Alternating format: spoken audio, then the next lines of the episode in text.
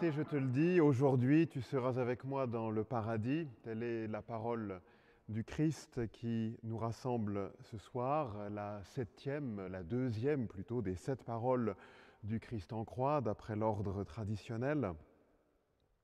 Elle est tirée de l'Évangile selon Saint Luc au chapitre 23, verset 43. Et nous connaissons bien cette scène. Elle a été représentée par tant d'artistes à travers les siècles.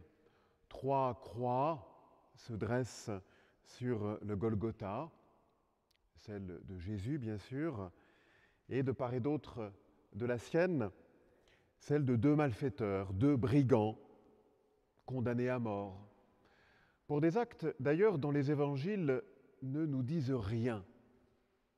Nous ne savons pas ce qu'ils ont fait, ces deux malfaiteurs crucifiés avec Jésus. Pour nous, aujourd'hui, lecteurs ou auditeurs du récit de la Passion, ces hommes sont simplement des criminels, des larrons, comme l'on disait jadis, et bien sûr des condamnés à mort, des suppliciés avec Jésus. C'est tout ce que nous savons d'eux. Ils se résument à leur identité, on n'ose pas dire leur qualité, de criminels, et à leur identité de suppliciés, de condamnés à mort. Ces malfaiteurs au milieu desquels Jésus est crucifié représentent notre condition humaine dans ce qu'elle a de plus sombre, de plus violent, peut-être même de plus laid et de plus tragique. La possibilité de choisir le mal, de le commettre délibérément, la possibilité de nuire mais aussi la terrible possibilité de se retrouver comme identifié à son crime par la société, réduit à son crime de manière définitive, sans rémission possible. Condamner à mort un être humain, c'est le considérer comme irrémédiablement nuisible. Son élimination est censée bénéficier à la société qui sera plus saine sans lui qu'avec lui. Le condamné à mort n'est même pas un déchet, c'est un parasite, ou bien pour employer une autre image médicale, une tumeur qu'il faudrait tuer pour que le corps de la société reste en bonne santé. Les deux larrons, puisque tel est le terme retenu par euh, la tradition, les deux larrons qui souffrent et qui meurent avec Jésus ne sont donc pas seulement des pécheurs, de si grands pécheurs que leur péché semble même innommable, puisque l'Évangile n'en dit rien. Ces hommes sont aussi, avec Jésus, des témoins de la dureté potentielle de l'être humain et des sociétés humaines qui en viennent parfois à considérer qu'une vie ne doit pas, ne doit plus être vécue, parce qu'elle serait radicalement mauvaise, et qu'aucune issue, aucune rédemption ne serait possible.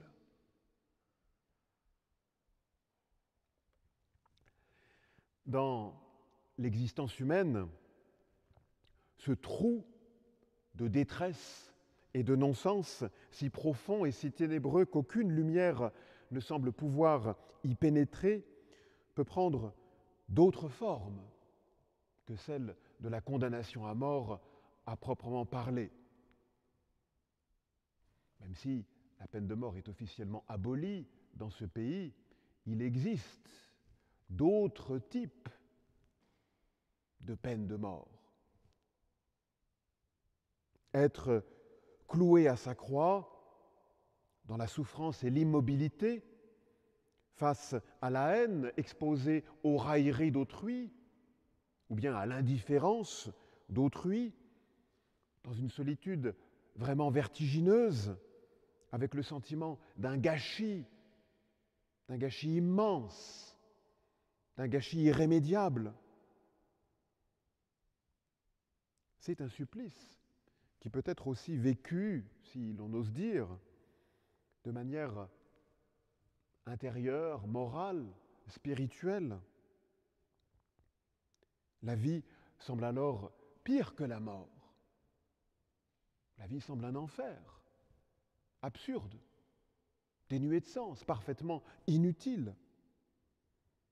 Et la mort peut apparaître alors, dans ces circonstances, comme une libération, comme une issue finalement désirable, puisque cette vie sur Terre est un enfer. Alors la libération, c'est de quitter cette vie, c'est la mort. Elle semble être la seule issue, le seul remède. Et c'est justement dans ce trou de détresse et de non-sens que Jésus, crucifié, vient rejoindre l'être pécheur. Le pécheur, mais aussi la victime. Car les deux larrons, même si leur condamnation à mort et leur supplice tentent à les réduire définitivement à leur crime, à les y enfermer, sont aussi, tout de même, des victimes, victimes des tortures infligées par leurs bourreaux. Non pas victimes innocentes, bien sûr. Bien sûr que non. Seul Jésus, ici, est victime innocente. Mais homme de douleur, broyé par la souffrance, selon les mots du prophète Isaïe, ces hommes le sont, comme suppliciés, comme condamnés à mort. Et ils sont nombreux aujourd'hui, de bien des manières, les hommes de douleur, broyés par la souffrance, qui n'ont plus figure humaine, qui, à leurs propres yeux, n'ont plus figure humaine.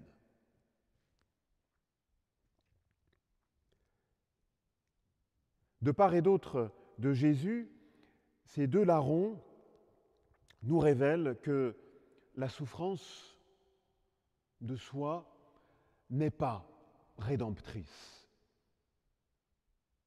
La souffrance de soi n'est pas rédemptrice. La souffrance, en effet, peut devenir une occasion d'endurcissement accru, de colère, de haine, de mépris, d'isolement encore plus désespérant.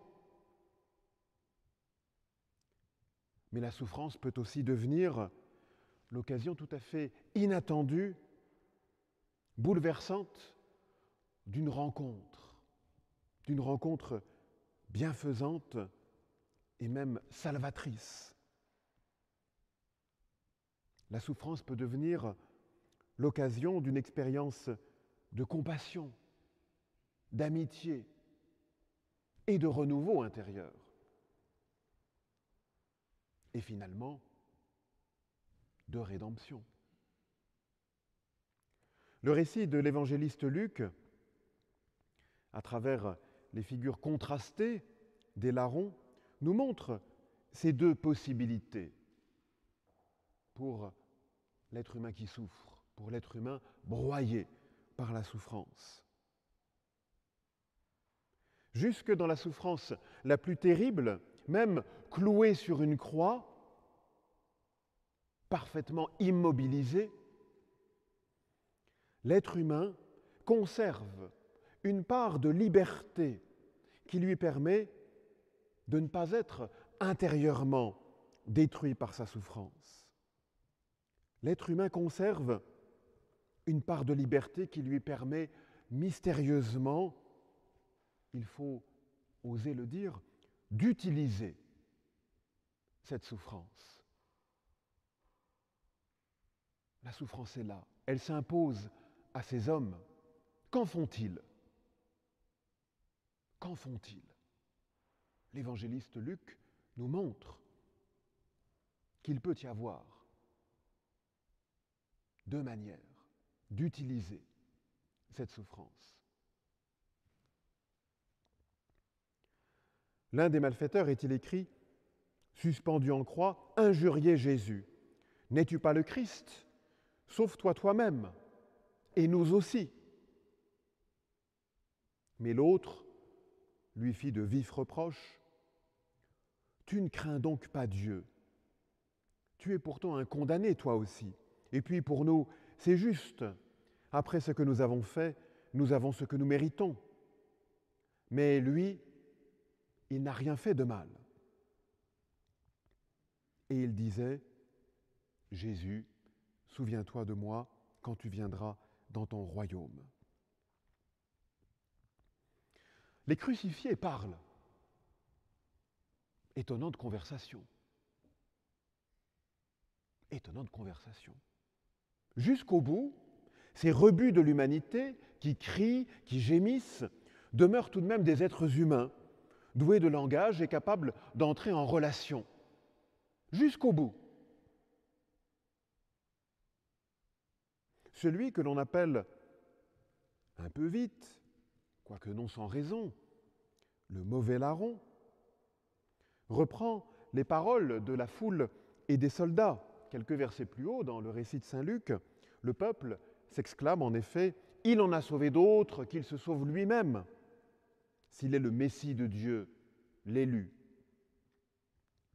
Et puis, les soldats, Si tu es le roi des Juifs, sauve-toi toi-même. Le mauvais larron reprend ces paroles, mais il ajoute ceci, et nous aussi. Sauve-toi toi-même, et nous aussi. Or, c'est bien pour cela que Jésus est venu. C'est bien pour cela qu'il est crucifié. C'est bien ce qui est en train de se passer. Le salut. Le salut de l'humanité pécheresse mystérieusement, dans les injures du mauvais larron, au-delà même de la conscience que cet homme torturé peut en avoir, affleure comme une prière qui est juste. Sauve-nous. Une prière que le Christ va exaucer à sa manière, toutefois, non pas comme le voudrait le mauvais larron, mais à sa manière à lui, dans sa liberté souveraine de fils de Dieu, devenu homme pour rejoindre tout être humain jusque dans les ténèbres les plus épaisses, pour l'arracher ainsi au gouffre de l'abandon et du désespoir, et l'emmener à sa suite jusque dans la vie éternelle. Jésus s'identifie à ce rebut de l'humanité que sont les condamnés à mort. Son amour va jusque-là. Le mystère de son incarnation, de son abaissement, va jusque-là. Il plonge dans les profondeurs les plus obscures de notre condition humaine, dans ce qu'elle a de plus tragique, voire de plus absurde.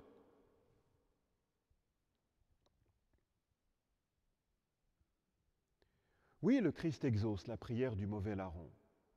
Sauve-nous. Nous ignorons ce qui a pu se passer dans la conscience de cet homme jusqu'à son dernier soupir. Et les artistes qui représentent souvent un démon près de lui en font peut-être trop vite un damné, définitivement endurci dans la haine, sans repentir pour son péché. À cause de la sobriété du texte de Saint Luc, nous ne savons pas si le mauvais larron a finalement su ou non saisir le salut que Jésus lui a offert. Sachons au moins reconnaître la part de vérité dans les paroles certes amères et agressives du mauvais larron. Elles sont agressives, bien sûr. Mais au-delà même de cette agressivité, elles sont aussi porteuses d'une part de vérité, car c'est bel et bien le salut de l'humanité pécheresse qui est en train de se jouer.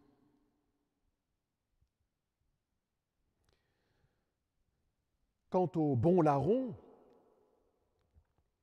si l'on s'en tient au mot de l'évangile selon Saint Luc, l'on ne peut pas dire qu'il exprime son repentir de manière très explicite. Il n'est pas vraiment question de repentir à s'en tenir au mot. Il assume en tout cas sa responsabilité.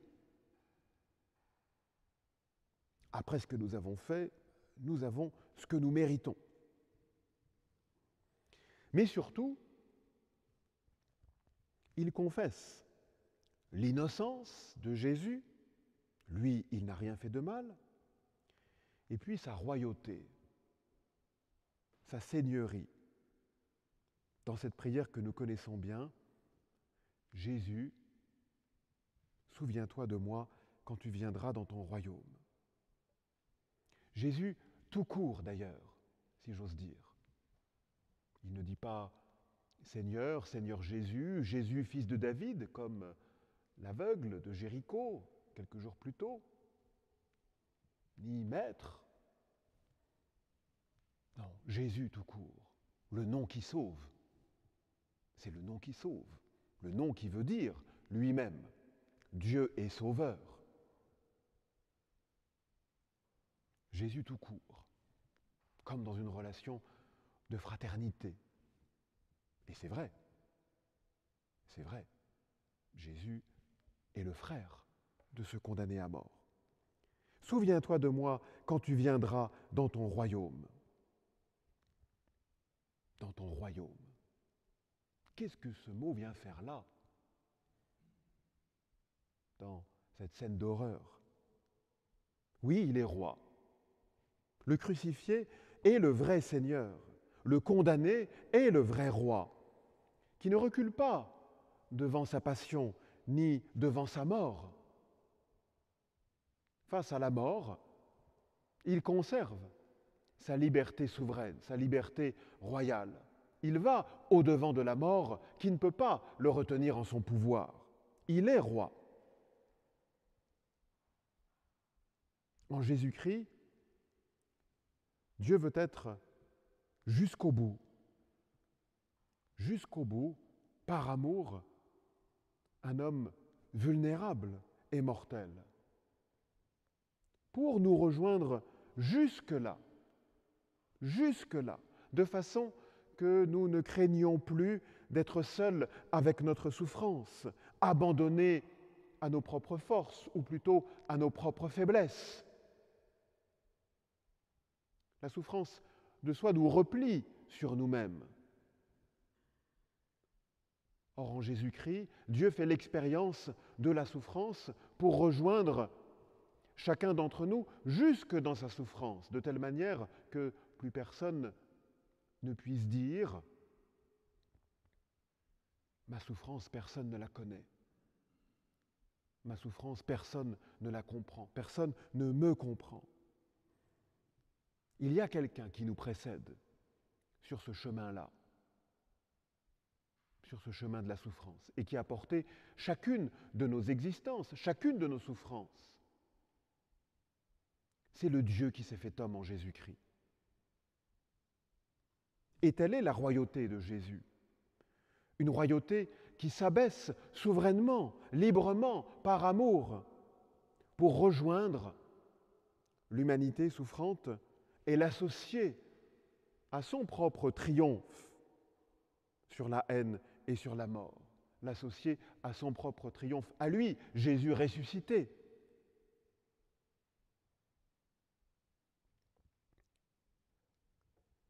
Jésus répond aux malfaiteurs.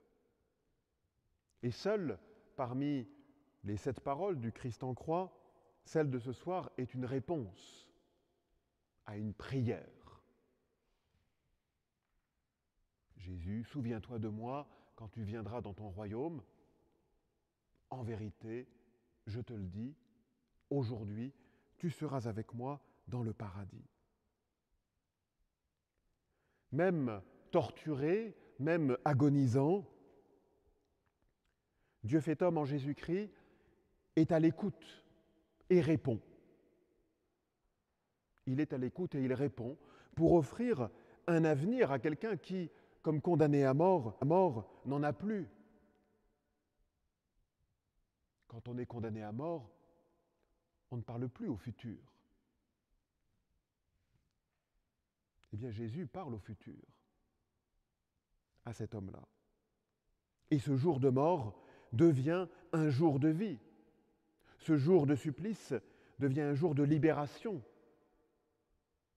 Aujourd'hui, aujourd'hui même. Cette promesse, tu seras avec moi dans le paradis, ne supprime pas la souffrance ni la mort corporelle. Non, elle ne les supprime pas, mais elle en fait des lieux de communion, de rencontre avec le Seigneur crucifié et ressuscité. Et cette promesse met en fuite le démon du désespoir, qui est sans conteste le plus redoutable. Le désespoir, en effet, est comme l'arc de triomphe que le diable veut se dresser dans notre cœur. Désespérer, c'est se croire totalement abandonné, inutile, ignoré de Dieu même, absolument seul, avec sa propre souffrance, avec son propre destin privé de sens. C'est se croire sans amour. Contre ce mal vraiment mortel le désespoir, Jésus offre un remède qui tient en trois mots, en trois petites syllabes, si nous reformulons cette promesse qu'il adresse au bon larron. Toi et moi toi et moi. Ce remède, le Seigneur Jésus l'offre au bon larron, il l'offre aussi à chacun de nous. Ce remède qui est l'amitié avec le Christ Jésus. Lui qui n'est pas seulement un grand homme, un maître de sagesse, mais le Dieu qui s'est fait homme, le Dieu unique, le Dieu vivant et vrai, qui s'est fait homme, qui s'est fait notre frère, et qui connaît tout de notre condition humaine, même la souffrance la plus horrible.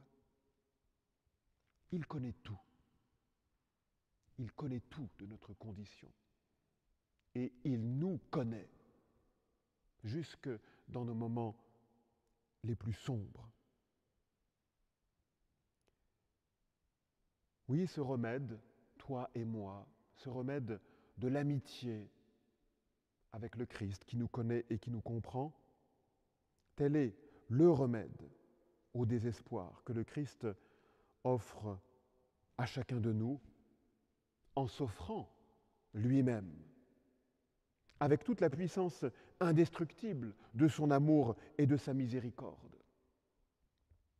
Et il s'offre à nous aujourd'hui, quotidiennement, dans l'Eucharistie, où nous communions à ce corps maltraité et torturé, mais aussi ressuscité et glorifié du Christ Jésus.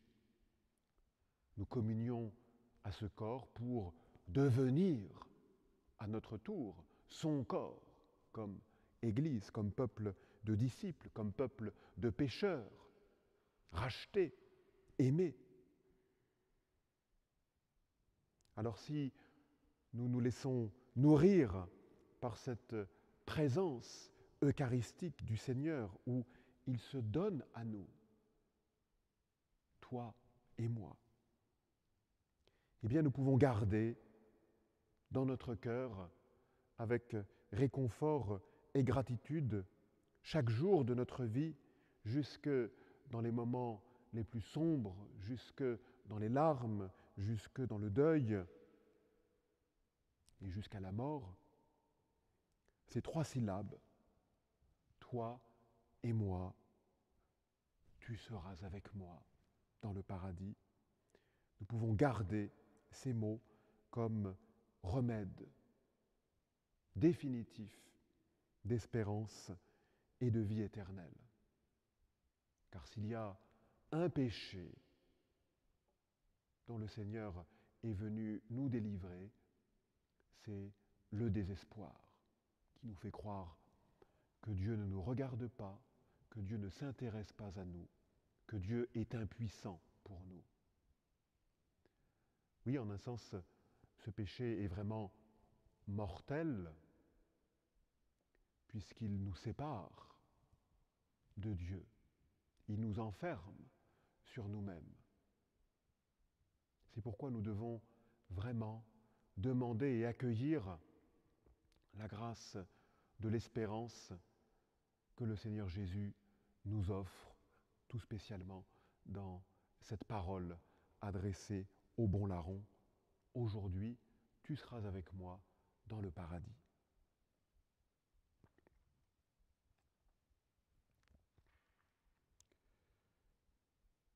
Telles sont les quelques paroles que je voulais vous adresser ce soir sur euh, ces mots du Christ.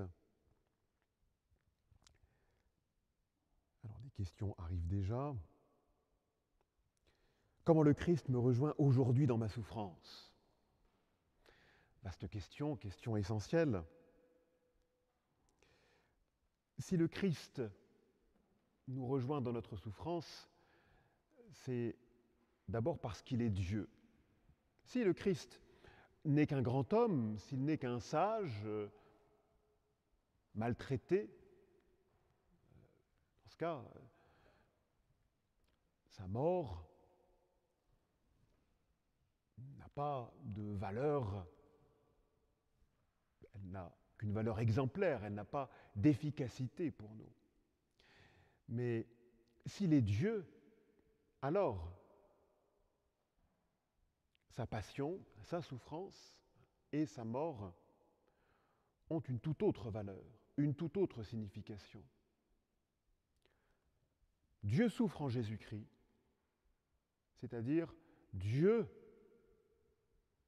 parce qu'il est Dieu, Dieu assume toute la souffrance de l'humanité.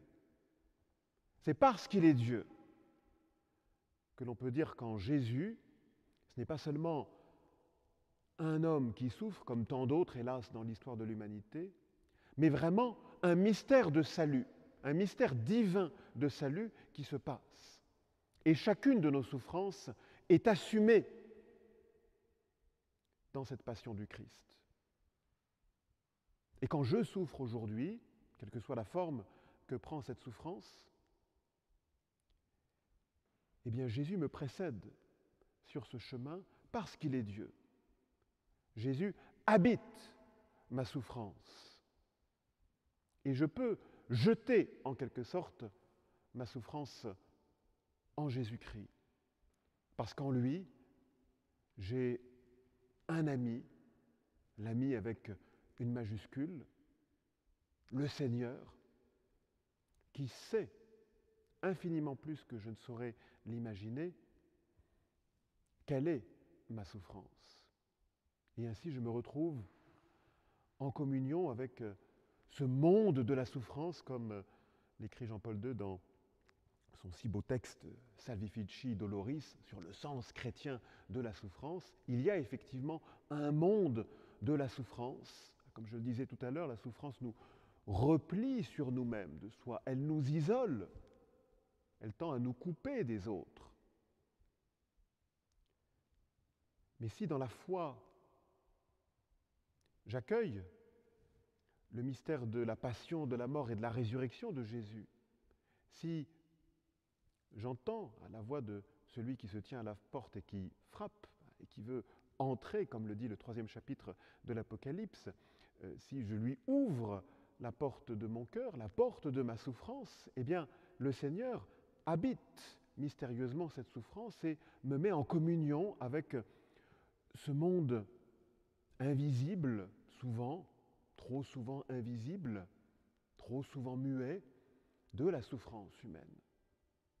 Et c'est tout un peuple, toute une communion, toute une vaste famille euh, de personnes à la fois souffrantes et rachetées qui se constituent ainsi et dont le Christ, mort et ressuscité, est la tête.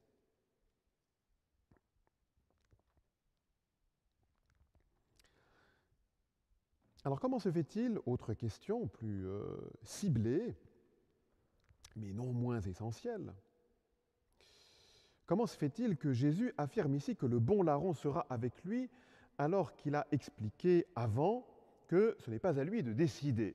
Effectivement, ça c'est une manière euh, dont on peut interpréter d'ailleurs euh, la réponse de Jésus à la mère des fils de, Zébédée, c'était l'évangile d'hier, n'est-ce pas?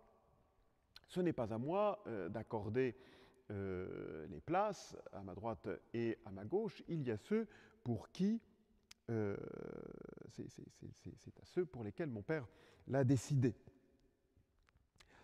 Or là, justement, c'est bien ce qui se passe, puisque le bon larron est à la droite de Jésus, il, est, il est au plus près de Jésus. Et cela, Jésus ne l'a pas décidé, justement, humainement parlant. Il ne l'a pas décidé.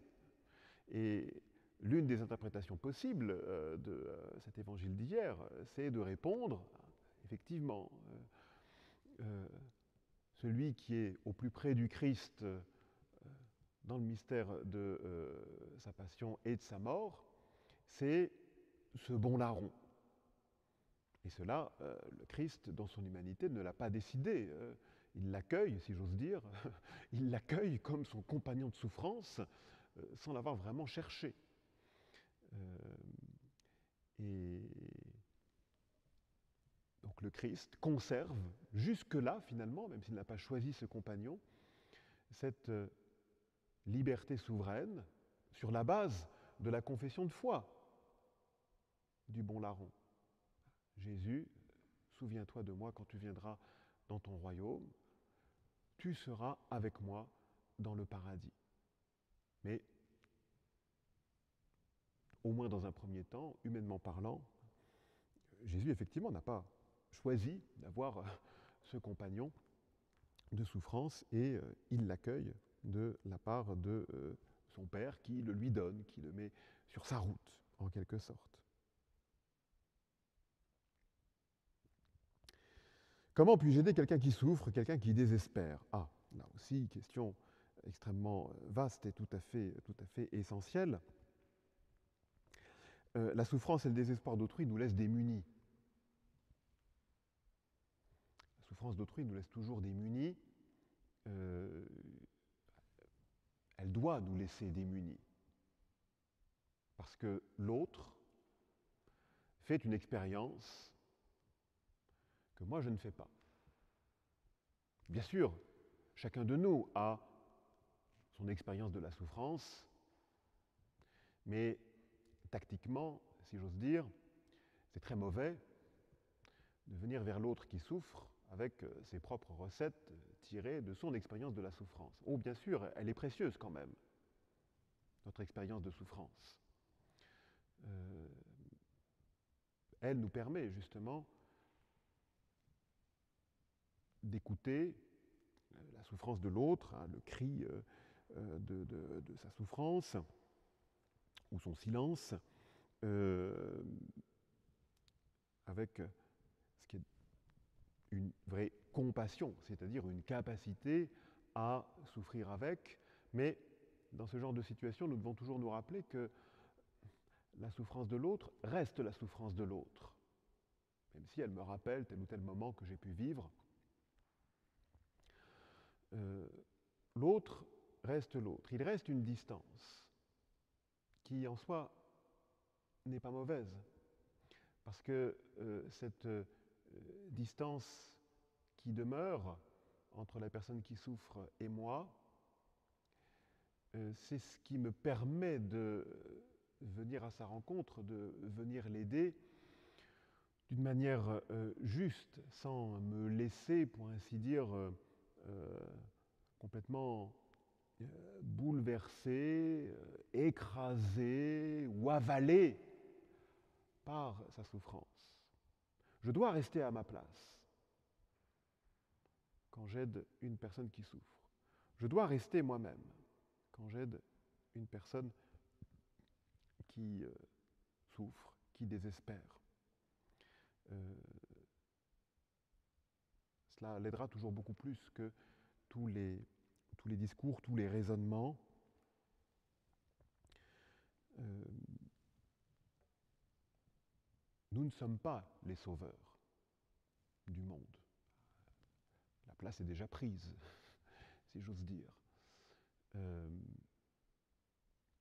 mais ce désespoir, il faut savoir l'entendre en un sens avec euh, respect, parce que euh, c'est la tentation la plus tragique euh, pour tout être humain, le désespoir, croire que sa vie est inutile, croire faussement que sa vie n'a aucun sens. Donc comment l'aider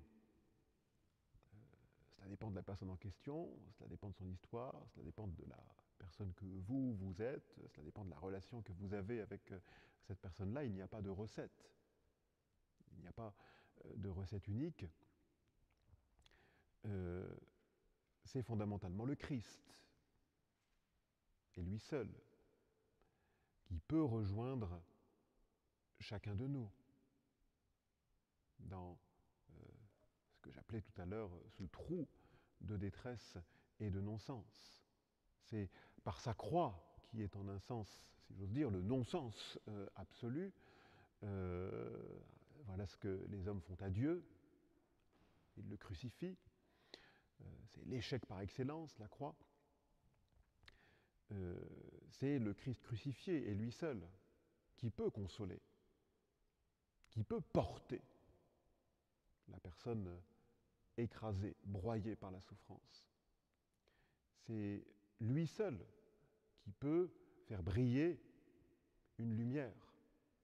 Alors cela passe évidemment par des médiations humaines, et nous pouvons avoir comme chrétiens, comme disciples du Christ, un rôle à jouer, euh, c'est sûr, mais euh, bien plus souvent, à mon sens, dans le témoignage humble, respectueux, voire euh, silencieux, que dans les grands discours. Parce que la personne qui souffre euh, fait une expérience que moi je ne fais pas, ou que je ne fais pas de la même manière.